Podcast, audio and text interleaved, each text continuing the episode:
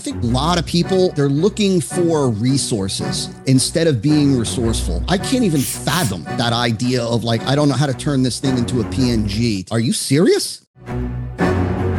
Welcome everyone to another episode of the Big Picture Business Podcast. And I am just, I'm overwhelmed with joy to chat with our amazing guest today. Todd Brown is here, you guys. Can you believe it? Hi, Rory. Hi, Todd. Hey, hey, I am thrilled to be here. I'm I'm super excited to be with you guys, hanging out, chatting, talking marketing. And so um, I'm sure this is going to be a blast. Oh, we're going to have so much fun. His bio is so wildly impressive. I'm just going to read it to you guys because I don't want to miss a thing. You ready? Here we go. Todd Brown is considered the number one authority on engineering profitable customer acquisition campaigns and the creator of the renowned E5 method. He is truly one of the most sought after marketing experts other experts go to when they need help with their businesses. With clients in over 64 different countries, operating over 71 different mass and niche markets, Todd has helped his students engineer more six and seven figure marketing campaigns than any other expert online oh today. Oh my God. Woo! I had, I am so uncomfortable with the intro portion of like, these kind of episodes to this very day it's just like oh gosh it sounds so much more impressive than what i really bring to the table. You're a humble man. I mean through and through. Oh gosh. Here's the thing you're changing lives. You're changing people's businesses helping them right? So at the same time you have to be able to share. Anyone who's got some credibility that they need to share a lot of times they don't want to put it out there at least you're willing to even if it is uncomfortable.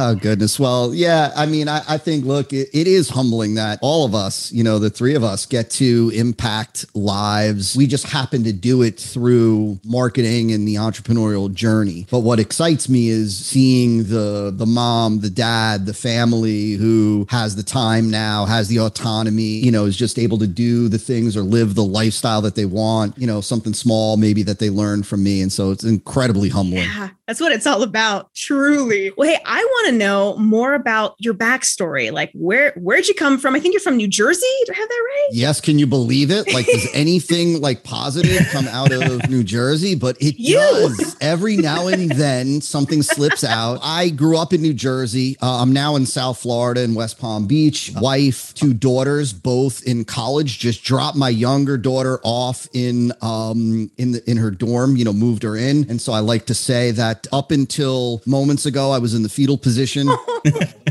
Ironically, I went to school for clinical nutrition and then I went into the fitness industry and I worked for a company that had uh, multiple upscale health clubs in New Jersey. And I was ultimately responsible for the personal training department. So I was put in charge of this department, managing lots of people across multiple facilities, teaching them how to market and sell personal training services to grow the department. And I was ultimately paid off of the revenue that we brought in. At the time, I knew nothing about, you know, marketing marketing, advertising. I really thought that they were the same thing. Mm. And then one day I get a postcard in the mail, long form copy offering this marketing and sales system for fitness professionals. And so I had asked my boss, I said, Hey, can I expense this? It was like 300 bucks or something like that. That was my first exposure to direct response marketing, long form copy, the idea of salesmanship in print. To show you how long ago this was, it was big binders, cassette tapes. Like, right, there are people that are going to hear this, watch this that are like, what are cassette tapes?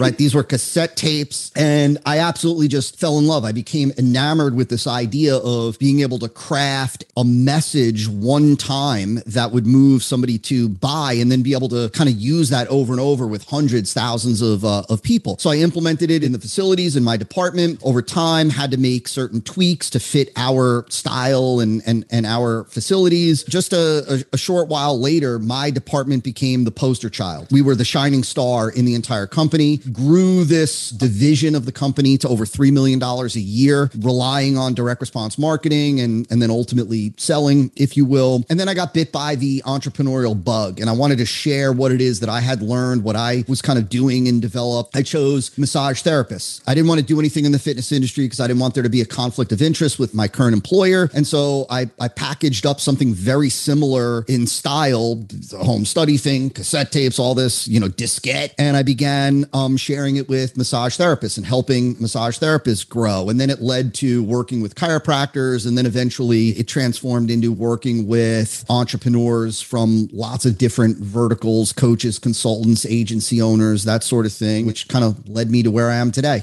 Wow. Wow. Crazy journey, like big yeah. crazy. I tell everybody, you know, I started at the time, my kids were like newborns, you know, they were 17 months apart. Like I think I had one, my older daughter at the time, newborn. I started with 850 bucks of my own money. I used that. I don't even remember like filing a corporation, like, you know, crazy stuff and never had to invest another dime of my own money into the business. Everything that I, I just reinvested the money that we were making back into just learning, growing growing, developing the business. I think I did that for over a year where I didn't take a dime out and I was working it early in the morning, late at night, weekends, just so desperately wanted the autonomy. That's really what I wanted. Like I was after the autonomy. The money was never the primary driver for me. It was really initially it was I just wanted to wake up when I wanted, take lunch when I wanted, take vacation when I wanted. And so that was the um the driver. Made a lot of mistakes along the way, kind of learned a lot of what not to do, what doesn't work. And yeah, it's been a heck of a ride. I love that you said that money wasn't the main driver. I feel like that's a very common theme with successful entrepreneurs, like all of us. I know, like for Rory, for myself, and now learning from you, it wasn't the driver. It was, I want my own schedule. I want to wake up when I want to wake up. I want to play with my daughter. I don't want to be on somebody else's schedule. I think that's an important piece to the entrepreneurial spirit. Yeah, I, I totally agree with you. I think I don't want to call it a red flag because, right, there's no judgment. I think everybody is motivated, you know, in their own way by whatever it is. But, you know, when folks are really just looking to make money, it just opens you up to do things that, you know, you probably shouldn't do, say things that you probably shouldn't say, mm-hmm. promise things that you really shouldn't probably promise. It exposes you to things that lead down a, a not so good path. Yeah. The transition that you went through from employee to entrepreneur. Most people just want to drop everything and just become the entrepreneur and they forget that, well, it takes a while to build a business, right? Yeah. For me, like I know I went through an internal struggle with working other jobs where it was, I, I remember this one time very clearly where I was going to a job interview and I had such a bad panic attack because I knew it wasn't something I should be doing that I could not go to the interview because I was shaking so much, right? Yeah. Yeah. And I think people get into those those spots where they're like, "Oh, I just can't do this anymore," but then they forget that well, life moves while you're still growing the business and you're reinvesting in order to grow rapidly. Maybe you could talk a little bit about that. What was that year period like for you when you were trying to navigate being an employee and an entrepreneur at the same time? I could very much relate to, you know, to to what it is that you shared to your to your experience in that at first when I I got bit by the entrepreneurial bug, what I really got bit by was like, let me see if what it is that I've done inside the health clubs would translate over, you know, to other industries. Like, let me, I just wanted to almost put myself to the test. And so initially I wasn't even thinking like, you know, I'm, I'm done with my job. I'm now stepping out into my, into my own gig. It didn't start that way for me. But then as this side thing started to grow, I was like, wow, there is a real opportunity here. And so I began to, it's kind of funny. I began to talk to my dad, who was an entrepreneur, I started to ask him, like, when is the right time to leave the job? Because I was, you know, I'm, I'm, I'm, I still am very conservative. Like, I'm just very conservative. You know, to me, like 50 bucks, 100 bucks, 100 bucks. Like, I don't care how much money, like, to me, it's still it's money. And so I was like, when do you know? Like, how do you know when the time is right? He just said to me, he was like, you'll know, which is a strange piece of advice. And when he gave me that, I was like, that's the best advice you've got. Like, I'll just know. you don't have a formula. You don't have some something like that's the best you got. Like I just kept working. I wanted to give my all to my employer because that's what they deserved from me. I would work early in the morning, late at night. I made sure that it never interfered with my job. And then I knew, like I just felt in my gut, now is the time that I'm going to make this leap. And I was terrified. And so when people are, are nervous, rightly so, you should be because there's a lot on the line. You know, I also recognized that it's not about the absence of fear. You don't wait for a time when you're never nervous nervous or never afraid. You're going to have to act. You're going to have to step out in face of that fear, despite that fear, and move forward. I think that being an entrepreneur in general, no matter how big you get, no matter how successful you get, no matter how much money you make, there's always moments of fear. It's a matter of do you succumb to that fear or do you step out in spite of that fear? But uh, I did it, and it was it was great. I'll actually tell you very very quickly the story that my team loves when I share. I'll make this very quick. I used to wear this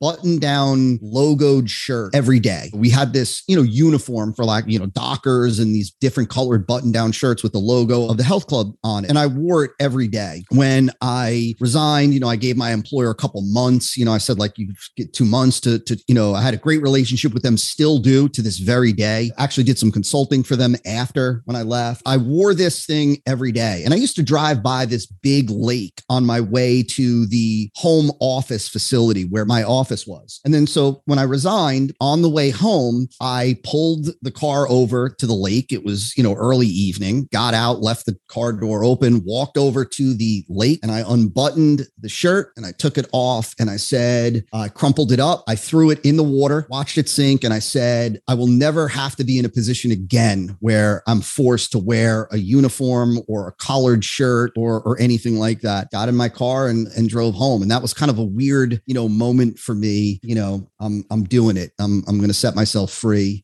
and uh, it's worked out up to this point.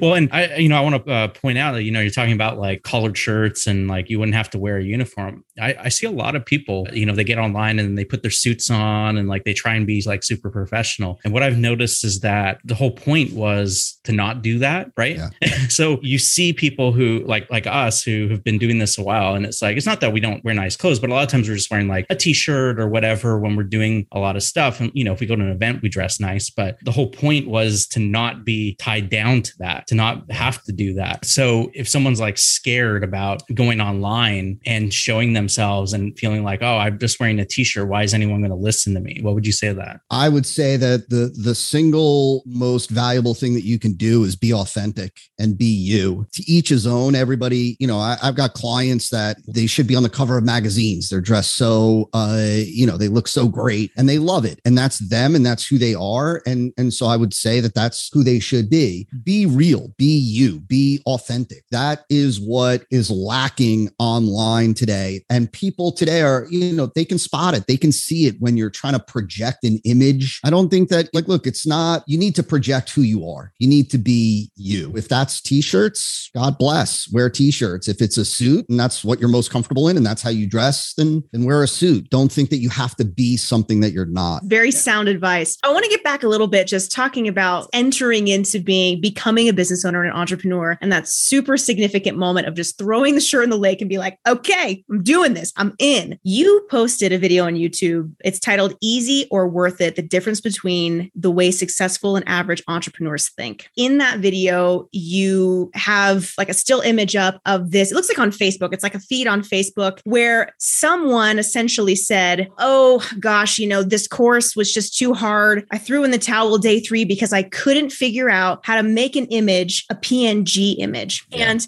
before you even started talking, I was reading that because you had it on the screen early and I started cracking up. I was like, well, then that person isn't willing to put in the effort. I mean, that's so simple. You can take five seconds to Google it. If small, minute things are stopping someone from entering into their full potential of be- becoming an entrepreneur and setting up the rest of their life in such a successful way, I mean, I can't even imagine what that's like for you seeing that, where you're just like, are you serious? Your, your delivery was so genuine and authentic in just basic basically saying, Are you kidding me? I want to ask you, how often do you run into that with your business? And what is your typical response? Is it like, okay, see ya? Or is it just like, well, let me, you know, let's encourage and coach around this? How do you handle situations like that? Yeah, that's such a great question. And it almost it gives me chills. I don't encounter it as much anymore because, you know, we tend to attract people that are a little bit more, a little bit more serious. I am inclined to want to coach a little bit and to let people know what I shared in that video that this is your life we're talking about. Some of it is baffling to me. People often like, how do you get motivated? Or what would you say to somebody who's lacking motivation? My answer is always the same. You either want it or you don't. If you're not motivated by the vision, if you're not motivated by the idea living life on your own terms of being able to call your own shots, then there's no technique that I could give you that's going to hack your way to. There are things that you can do to prevent procrastination and time management and that sort of thing. But when it comes to motivation, you either want it or you don't. And what you're really saying is that you'd rather watch Netflix than get yourself free. You'd rather goof off. You know, time is the one asset that will never get back. It's the most precious asset that you have. Every day that ticks by, I think as I've gotten older, uh, I'll be turning 50 shortly. I know I look so much younger than that. I get that all the time. Um, I'm kidding. I'm, I, I look aged and beat up. Stop you know, it. like I just I realize how precious time is, and we're talking about your ability to spend time with your loved ones, to the, the your ability to enjoy the one life that you've been blessed with. I think a lot of people they're looking for resources instead of being resourceful. I can't even fathom that idea of like, I don't know how to turn this thing into a PNG. Are you serious? When you're a grandfather and you're right, is that what you're going to tell your, your grandchildren of why you didn't go into your own business, that you couldn't figure out how to turn the image into a PNG? If that's what you're going to allow to stop you, then you shouldn't go any further as an entrepreneur because you're going to encounter much bigger obstacles and you got to have that will and, and desire. And I believe wholeheartedly that for the folks that do, that want it badly enough, there's nothing that you can't figure out. There's nothing that you can't learn. There's nothing that you can't figure out. I can tell you for myself, certainly the smartest entrepreneurs that I know, many of the most well-known online entrepreneurs, they're most of us are not intellectual giants by any stretch of the imagination. And so it's just a matter of having that will to say, like, if others have done it, if others have figured it out, I can figure it out. I know that that's a long-winded answer. But it's so valuable. so valuable. Great answer. And it actually um, makes me think of this idea that so many entrepreneurs, like they struggled in school, yet found a way to be successful.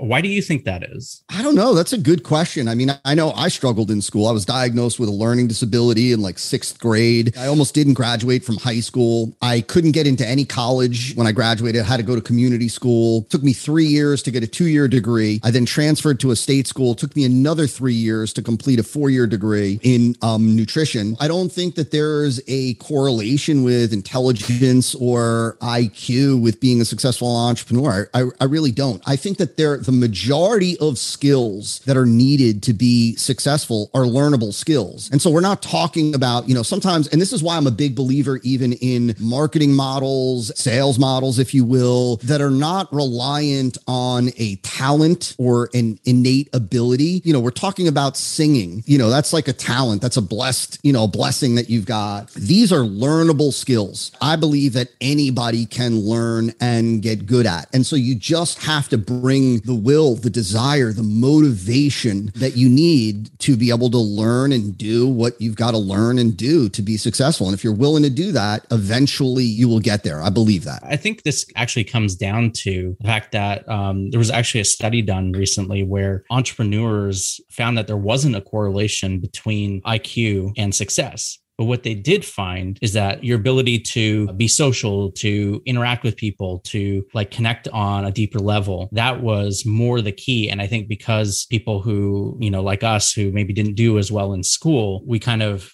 had to find other ways. What could I use to my advantage? Yeah. Right. At least for me, it was after school, like after high school. And it seems like this is for you as well, where you found something that you're like passionate in and you became a learner right? And a lot of people who are intelligent tend to stop learning after high school or after college and then they just you know they go live their lives. A lot of entrepreneurs have the opposite where you know they struggled and then had to find a passion or something that they really cared about to love the learning process. Yeah. and then it becomes the rest of their life it's an obsession, right? Yeah, I think that's so spot on in my experience. You know, I I've always said, you know, when I was in high school and I was a terrible student, like I just didn't really at the time, I don't think I really understood the value of education. I didn't I didn't want to be in school. And so like my whole objective when I was in high school was never to bring books home, right? Like my whole thing was I don't want to I, I just want I don't want to have to bring books home. A total knucklehead. And I don't think I read a full book from cover to cover until I was like very early 20s. But it was when I was finally introduced to The Psychology of Winning by Dennis Waitley was the very first book that I like read cover to cover, devoured, mm. fell in love with it. And that really sent me off on what is, you know, become this lifelong journey of, of learning. And so I think what you said is really spot on. I found something that I became really interested in, really passionate about. I really felt like, wow, this could be a game changer. And so I just threw myself with everything that I had. And still to this day, I'm just an avid student. And I think that I'm very open to questioning what I believe is true or what, you know, like I, I'm very big into and very open to the idea of maybe there's a better way, there's a way to improve this, there's a, a more efficient way, a more effective way. And so I'm just constantly today learning, very different from, like I said, my childhood. Well, it's something that I can absolutely resonate with as well. It's interesting to be sitting here with both of you and just knowing more of the backstory about the educational piece. I also almost didn't graduate. They allowed me to sing the national anthem at graduation and said, fine, you can walk. Like, we'll let you. like, you were struggling so immensely. I too, you know, diagnosed with multiple learning disabilities. And I had so many people telling me that I was just never going to amount to something else. And so I was just so motivated to basically say, like, oh, yeah, watch me. I'm going to go ahead and do something mm. so awesome. And now those exact teachers have come back to me during the pandemic, you know, hey, we've started this business. Can you come give us some consulting? And it's the ultimate, just like, yeah, yeah, yeah, yeah I can. Yes, I can. Yeah. you know? I totally get it. I, I, I totally get it because it's so funny because like I said, I'm gonna be turning 50 and I think that, you know, I've done okay professionally, you know, financially, but you know, like I'm still I still want to just be like, mom, look at the house. Like, you know, like I'm still looking for that validation.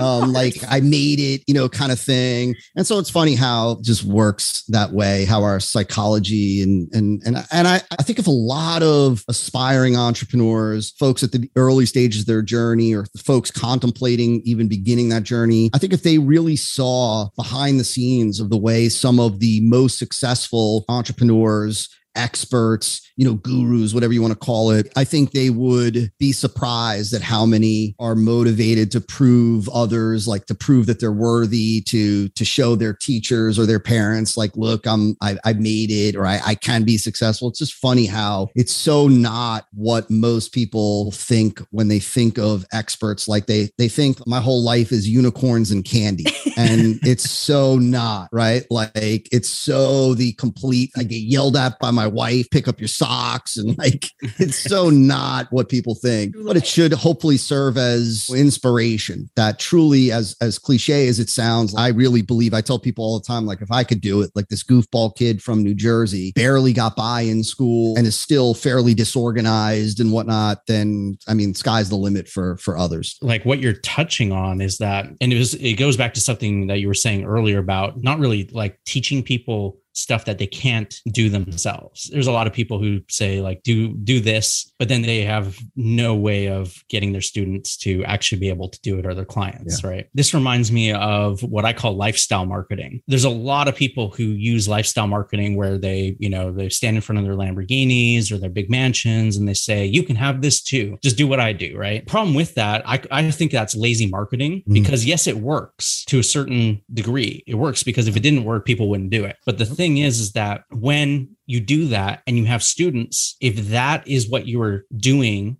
and you're not teaching them that, well, one, that's a disconnect. But then two, they're not in a place to be able to do that type of marketing. They don't have the big homes or you know the fancy cars or anything like that. They don't have the bank account to support it, and then it sets them up for disappointment or failure. And um, I've always looked at you know businesses like what are the things that we can leverage? Like if we're talking about credibility, well, I can get someone and show them how to get featured in the media and leverage that credibility. Anyone can do that with a small budget. Saying like I'm going to go stand in front of a private jet, well, most people are not going to be able to do that. So why would I yeah. teach that. Yeah.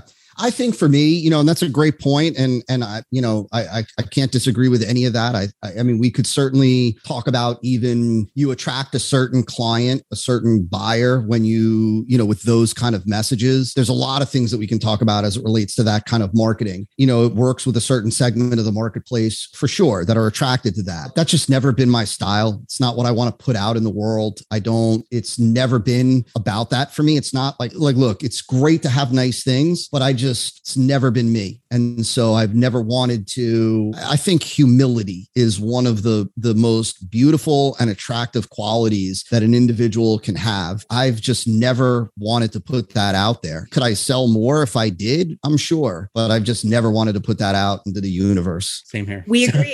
totally understand. yeah. We absolutely agree. Yeah. To me, anytime I see those coming through my feed, it just kind of feels like a flash in the pan. And if it works for those individuals, more power to them, that's great. But going back to like the YouTube video that you put up about the entrepreneurs that are really successful versus not, I want to attract the entrepreneurs that are actually wanting to take the next steps and not just like quick cash, I'm gone. And I think that that's so important. I think there there's a there's a valuable lesson e- even in that. What you put out there is going to attract a certain type of client, and there's no judgment from me. I think you know again, everybody's motivated by whatever they're motivated by. We all have a, we've all gone on our own journey, and so therefore we're driven by different things. But while I want to help as many people as possible, I want to be around people that have similar values. Are people similar mm-hmm. uh, to me? I'm not saying that the people that are using the the Lamborghini or whatever, the jet, the you know, the showing their house, like that there's anything wrong with that. It's just never been me. Well, switching gears just a little bit, knowing that you are the number one authority on engineering profitable customer acquisition campaigns, how would you bring predictability into the customer acquisition process? Can you speak to that a little bit? If I go too deep, you you rein me in. right. uh, and I'm going to try to keep this as least promotional as I can. And so if you want me to dig deeper on something, please fire away. I have a specific method process that I follow. You know, we named it the E5 method. I want to give you a little context and then I'm going to tell you what it's based on so that we can give value to people, something actionable for folks. When I look at my journey, especially over the last, I would say 10 years, where I differ in I would say, experience from all the other, uh, you know, experts, marketing authorities, whatever you want to call it out there, is that I've had one foot in the online marketing space, so the traditional online marketing world. And at the same time, I've had one foot in the direct response publishing arena with behemoth clients like the Agora companies, right? A $1.5 billion a year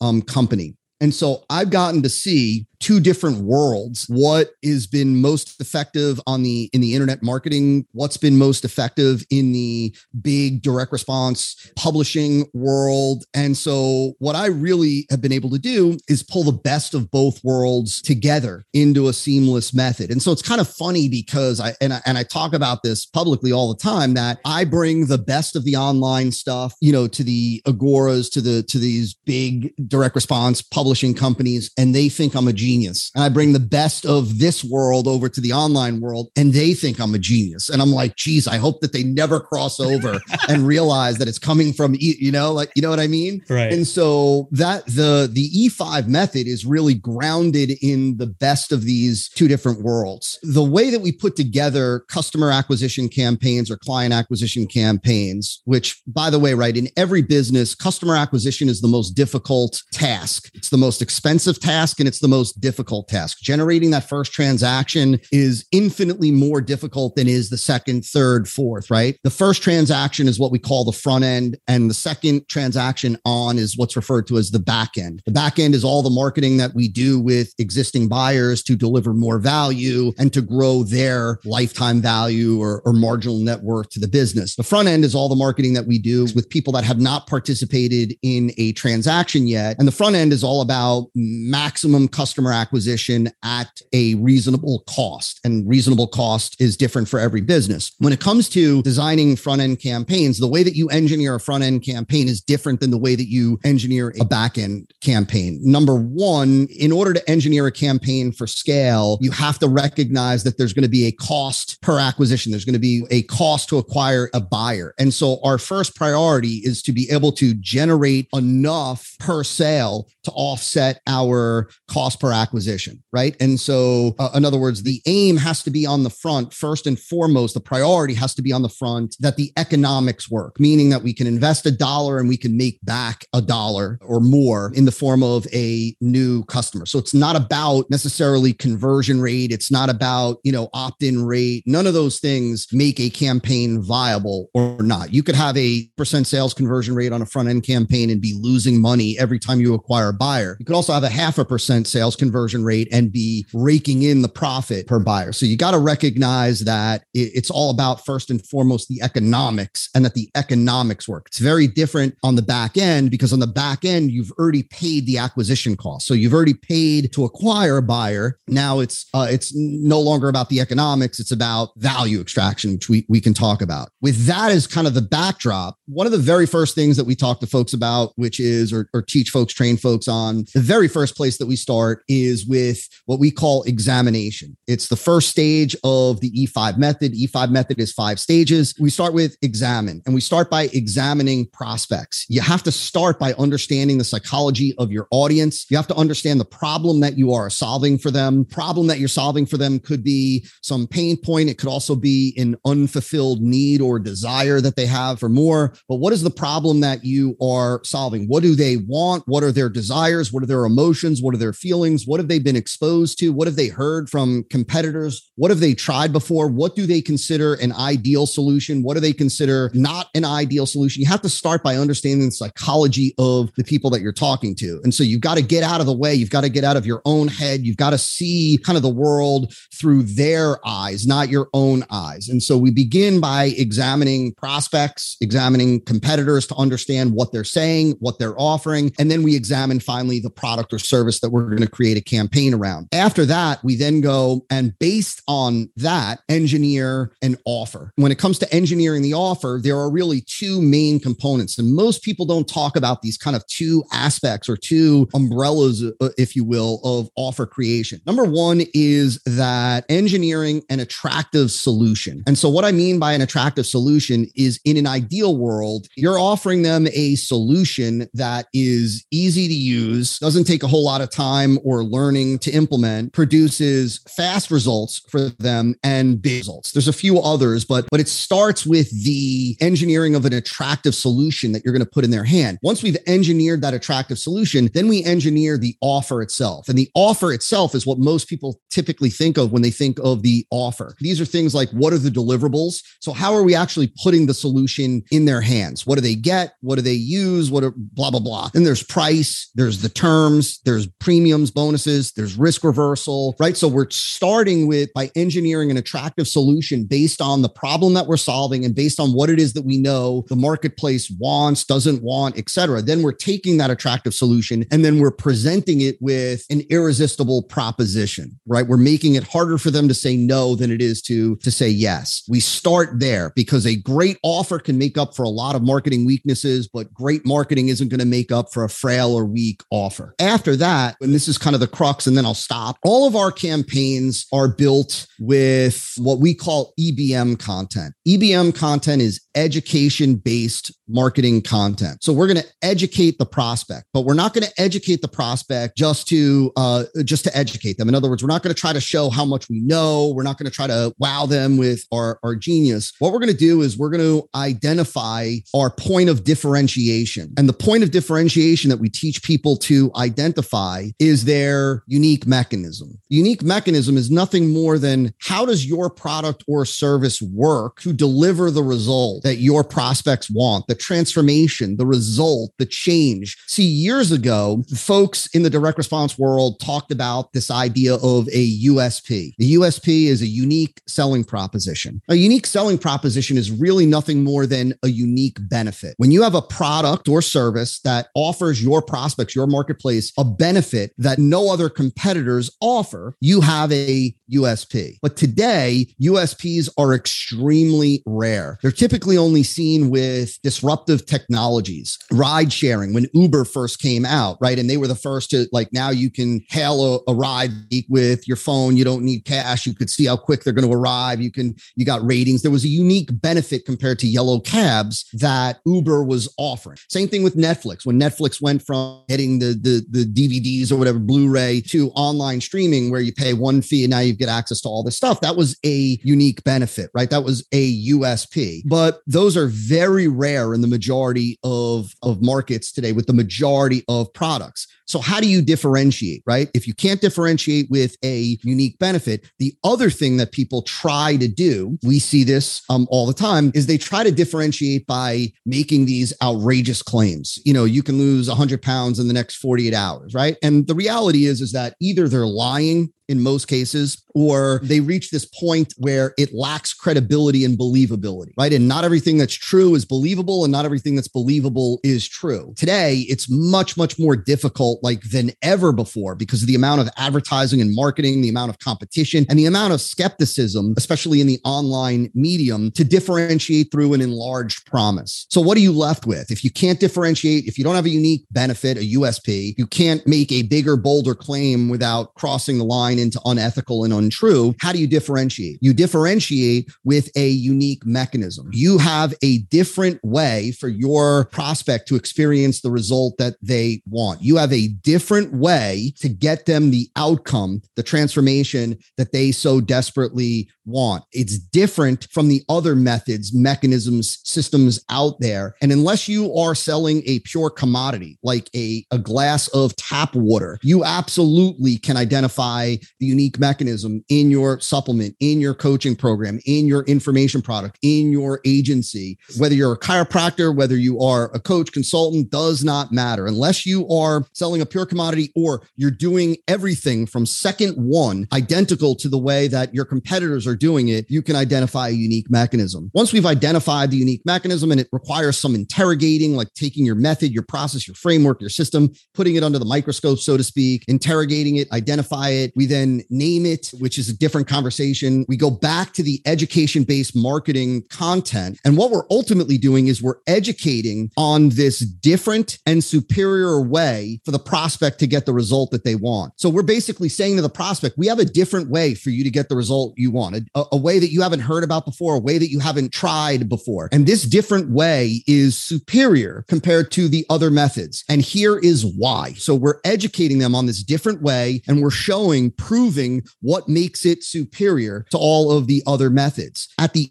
end of that education based marketing portion, we've led prospects to see that this method, this mechanism, this framework, this system is not only different from the others, but it's superior. Now we've led the prospect to want the mechanism. And at that point, that's when we segue into the offer. And the offer is now the vehicle for them to get that mechanism. The mechanism, if you will, is what's in the solution. You've used education to establish authority and credibility and expertise, but to lead your prospect to see why the mechanism, which is only available through you, is the best solution for what they want and what they need. So they go into the offer really pre sold, if you will. And now when we wrap that in an irresistible proposition, they're grateful for the opportunity to buy. We don't have to use exaggerated claims, hyperbolic copy. We don't have to say things that aren't true or, or cross over into this this unethical realm, we show them what is unique and different and superior about your approach, give the evidence and support for that, and then we give them the opportunity to buy it. Obviously, it's been wildly successful. I mean, you answered so many of my questions. I'm like, I'm looking at my questions, like, hey, answered, answered. Oh my gosh. so thank you. Yeah. Wow. For all of you listening and uh, watching, you better have your notes out because this is like the most invaluable content.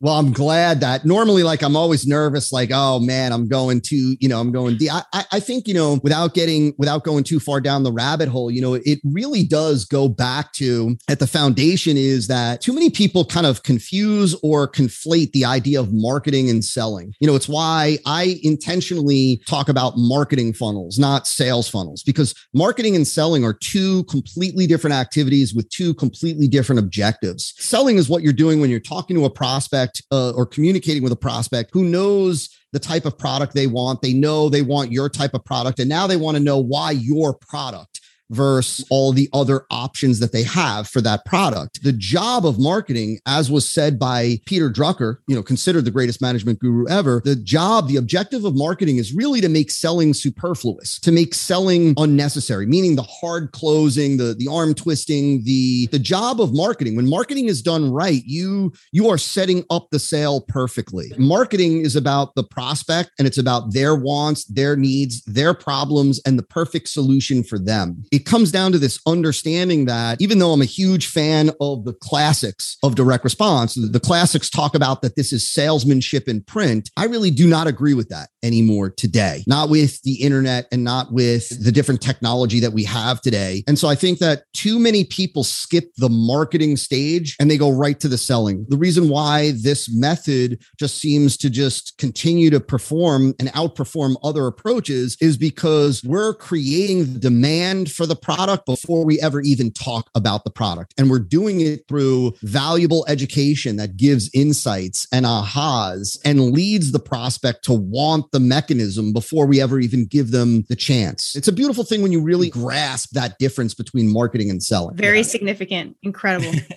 incredible. It's like we all arrived at the same conclusion, at least uh, yeah, us here. We use the same or very similar strategies, thought process about marketing, selling. It's what we we teach. It's what we utilize with our clients. You know, in my book business, like developing a book follows a lot of what you were just saying. You know, I call it how do you become a market of one? And yeah. a lot of it is the system that you develop, even if it's not you know um, the most unique thing in the world. It's the system and how you put it together. It's your story that backs up how you developed it. And then what yeah. is the name that you're giving it? Like in your case with your book it's the five method. Yep. like my process is called the bestseller method. We give it a name to make it easy for people to comprehend. And then they realize oh you've actually got a system. You have yep. a system. And if i follow this system i'll get the results. Yeah well it, it's that you're you're so right. I, I think you know as the and i love hearing that. It's awesome to see you know, I love when folks, you know, like you get it, do it, use it, the method, the mechanism, the reason why your clients are successful is because of your method, your approach, your process. There was a time when, especially pre internet, where information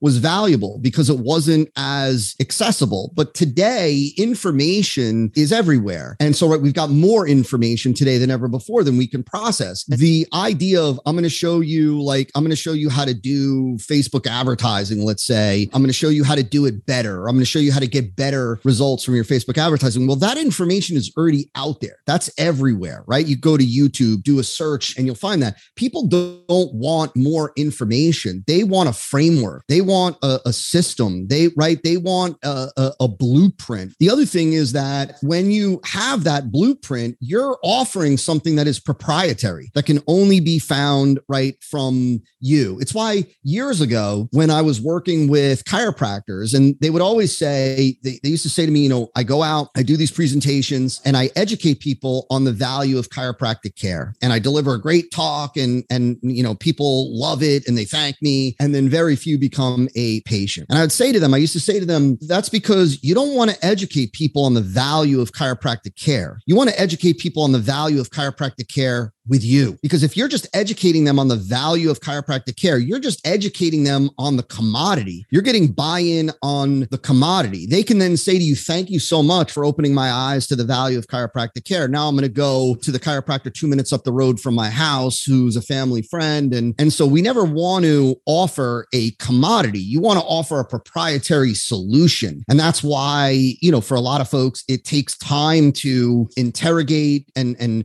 dig into their process, their framework, their system, their approach, why they do what they do, when they do it, where they do it, how they do it. Why did you choose these five steps? Why in this order? Why not six steps? What happens if it's out of order? Meaning, when you spend the time to really interrogate and dig, you identify the reasons why you've chosen to do what it is that you do the way that you do it. So, if you spend the time, you can identify the justification, the reason why you use this methodology. Well, once we identify those reasons why, those justifications, that becomes the heart and soul of our marketing message. The reason why you do this is because it gets this effect. And if you don't do this, it doesn't get this effect, which means you're exposed to this, right? You identify the educational components that you can use to prove why yours is not only different, but why it is superior. And the reality is for everybody listening to this that has a method, a process, a framework, a system, an approach, whether they're a coach, a consultant, an agency, an expert, whatever, all of the folks listening, I know that they believe that their way of doing it is the best because if they didn't believe it was the best, they would do it differently, right? So they, they would do it a different way. They wouldn't be doing it. Nobody intentionally does the second best or the third best. And so it's really just a matter of spending the time to identify it, dig it out, and then name it. And we name it based on what it is that we identify through the interrogation and then educate people on why this is not only a different way, but a superior way. It's just a beautiful thing when it's done the right way and it's done with purity. It becomes enormously valuable. Like it's no joke to say that you know, I'm sure you know from from your experience, when you do it this way, it's not uncommon to have people thank you for the opportunity to buy, right? Which is unheard of in like the typical sales setting. But why are they grateful? They're grateful because you've taken the time to educate them on why this is the best path. The other thing to understand, it's important to recognize that when I talk about the unique mechanism, remember the unique mechanism is the way, it's the formula in the blood pressure lowering supplement. It's the algorithm in the software that gets you top rankings. It's the bodywork method or combination of methods that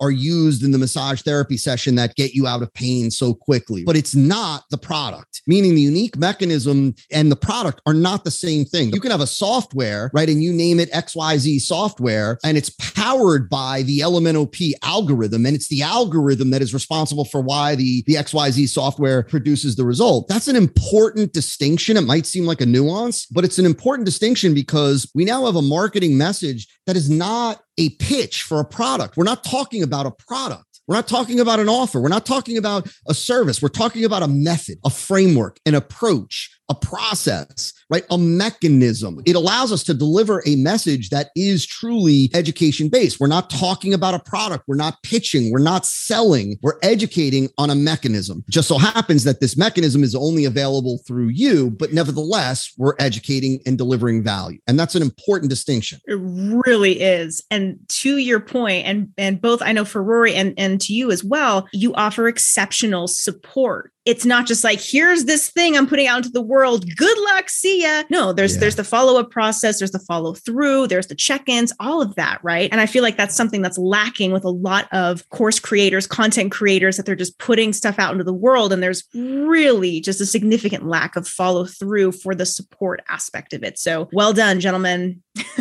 Way to make that thank happen. you thank you. We certainly try and i think that we're big enough mature enough you know to recognize that you know you need constant improvement all the time. I know from 20 years ago, the world is a different place. The internet is a different place. You know, markets evolve all the time. What was extremely in demand can reach a point where it's no longer in demand. What was once new is no longer new. What was once a USP is now a common benefit. Markets evolve. And that's why we all have to be perpetual students of our market. You have to keep your finger on the pulse of your market all the time because it evolves. And some markets evolve much, much quicker quicker. The financial space, investing, some markets evolve slower, the health and wellness space, but they all evolve over time. And so things like big marketing ideas, ideas that are intellectually interesting and emotionally compelling, you know, six months ago may no longer be a big, you know, marketing idea, may no longer be a hook that is seen as new, unique, and different. You have to be aware of that because that's going to play a role in how you structure your your marketing and what you say and and, and all that. Well, and that's what you know we talk about is like opportunities change. Mm-hmm. Yeah. Right and that's going to happen. You just have to recognize new opportunities as they come along and be willing to utilize them and not just let watch them pass by because they will pass by sometimes very quickly. Yeah, absolutely. I, I think some, I'll, I'll, say this for what it's worth. I, I completely agree with you. I think on the flip side of the coin, I would say you also have to, you have to be strategic enough to recognize opportunities that you should let go, that you should pass by. Just because, you know, one of the mottos that we kind of have with our team, especially like our leadership team is just because we can do something doesn't mean we should. You have to make sure that you're being strategic in the choices that you make, in the opportunities that you pursue, because not all opportunities are worthy of pursuit for every entrepreneur. Just because some one person goes into TikTok and is making a bunch of money in TikTok doesn't mean that every entrepreneur should be should be doing that. And so you got to be strategic about your um about your choices. But you know, you have to be able to recognize opportunities, spot them, see them coming, you know, be able to kind of look around the corner, so to speak, decide which ones you need to pursue, which ones you need to let go. And that comes from keeping your finger on the pulse of the market. Excellent advice. I wish we could keep talking forever. You've got like five more hours to just hang with us. I really, I'd love to, but I want to be so respectful of your time. And Todd, I know that you uh, just so generously have offered a, a gift to our listeners. Can you tell them a little bit about that? I want to give folks the ability to learn more about the E5 method, be able to take some stuff and and put it into action. And so we've got a a little bundle put together. I'm going to leave some mystery, uh, but a, a little bundle put together for folks to learn more about the E5 method and how they can use it in their own business to grow, to differentiate, to get attention, to turn that attention into engagement, to produce more sales, all that stuff. And we've got it for them at e5bundle.com. Awesome. That's an incredible gift. Yeah, thank you. Thank so you much. so much for doing that. Guys, uh, if you're listening, make sure you go there now because uh, this information is so valuable. It's so in alignment with what we talk about on this podcast over and over and over again. Todd, you've put it together in such a way that is just so easy to follow and and well thought out. Thank you for being here and for sharing uh, such valuable information with everyone. My pleasure, my honor. Um, you guys are rock stars, like I said, figuratively and literally. um, and so I loved it. Had a blast. Thank you so much for having me. All right, guys, that is it for this episode. We'll see you next week. Thanks for watching or listening. Bye.